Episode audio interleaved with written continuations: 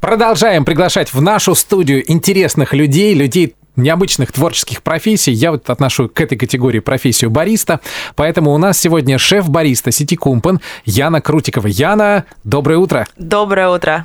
Ян, ну давайте разбираться вообще, что это за профессия бариста, долго на нее учиться и где этому учат. Вообще учиться можно всю жизнь. Бариста – это тот человек, который обладает особыми знаниями в приготовлении кофе. Ну, такая только исключительно мужская профессия, нет? Мне казалось, что бариста – это мужчина. Вот у меня Вообще, со- изначально, да, это в Италии мужчины взрослые работали за баром.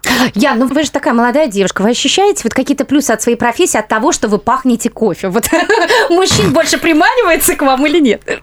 Ну, на работе приманивается. Много коммуникаций происходит. В бар приходят для того, чтобы излить душу, да, вот и к бармену могут по разным вопросам обращаться. Когда заказывают кофе, такие бывают случаи, что вас э, о чем-то рассказывают, может, что-то просят, совет какой-то. Вообще нет. Обычно люди утром приходят какие-то довольные. Они знают, что они сейчас чашечку кофе попьют, и день у них попрет просто. А вы вообще не считаете, кто больше пьет кофе, мужчины или женщины?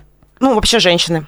М, Женщины. Да. Девчонки Статистика. больше. М, А черные они пьют или черное, уж не знаю, как правильно сейчас, или с молочком, там различные варианты. Если честно, мужчины пьют сладенький кофе. Ну, это моя статистика, я делала анализ. Мужчины пьют латте с сиропом, побольше, послаще. Как девчонки. А женщины черные, либо покрепче, поменьше молока, погорячее, такие вот брутальные. Ну, Может, девчонкам нужно взбодриться. А мужчинам А чё получить нужно? удовольствие. Вот, действительно. Такая профессия у вас, э, которая состоит, наверное, на 80% из общения с людьми. Может, какие-то интересные случаи были у вас? Очень распространено то, что мы гостей запоминаем. То есть, если вы утром пьете особенно как-то латте с тремя сахарами, поменьше молока, корицы столько-то грамм, у бариста в голове уже есть память э, ну, на запоминание таких моментов. И гостей мы тоже можем называть э, там, о, латте три сахара, пришел. Да? Да. Так и Ну, а называется? Да, еще... Ну, Вот, сладенький пошел. 10... Сладенький.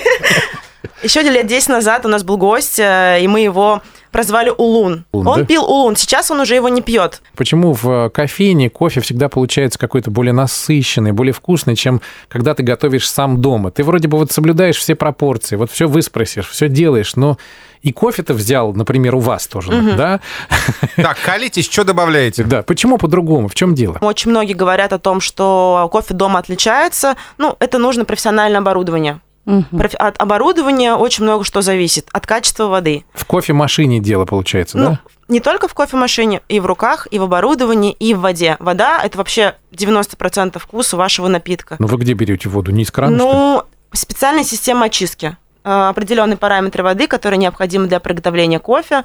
Поэтому это вот прям самое важное. Вода должна быть правильная. Я думал, из-за молока, может быть. Молоко, молочные продукты тоже нужно подбирать. Э, У молока разная сладость. Качество молоко, ви- молока разное. Например, если вы возьмете безлактозное молоко, оно будет более сладкое вам казаться. Мгм. А, Молоко ультрапастеризованное будет больше, более сливочное, живое молоко. Оно будет и сладкое, и такое мягкое.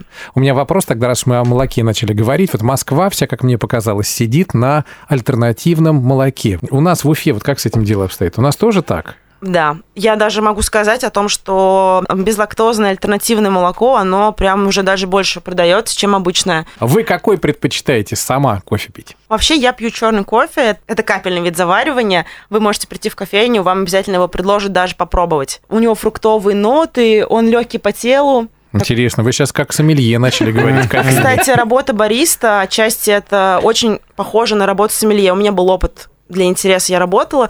Это две одинаковые вещи, потому что кофе у нас растет, как и виноград, так же и на фермах. Одно и то же, можно сказать. У меня высокое давление. Я очень люблю кофе, но сейчас пытаюсь его как бы это вот снизить. Ограничить. Ограничить себя, да.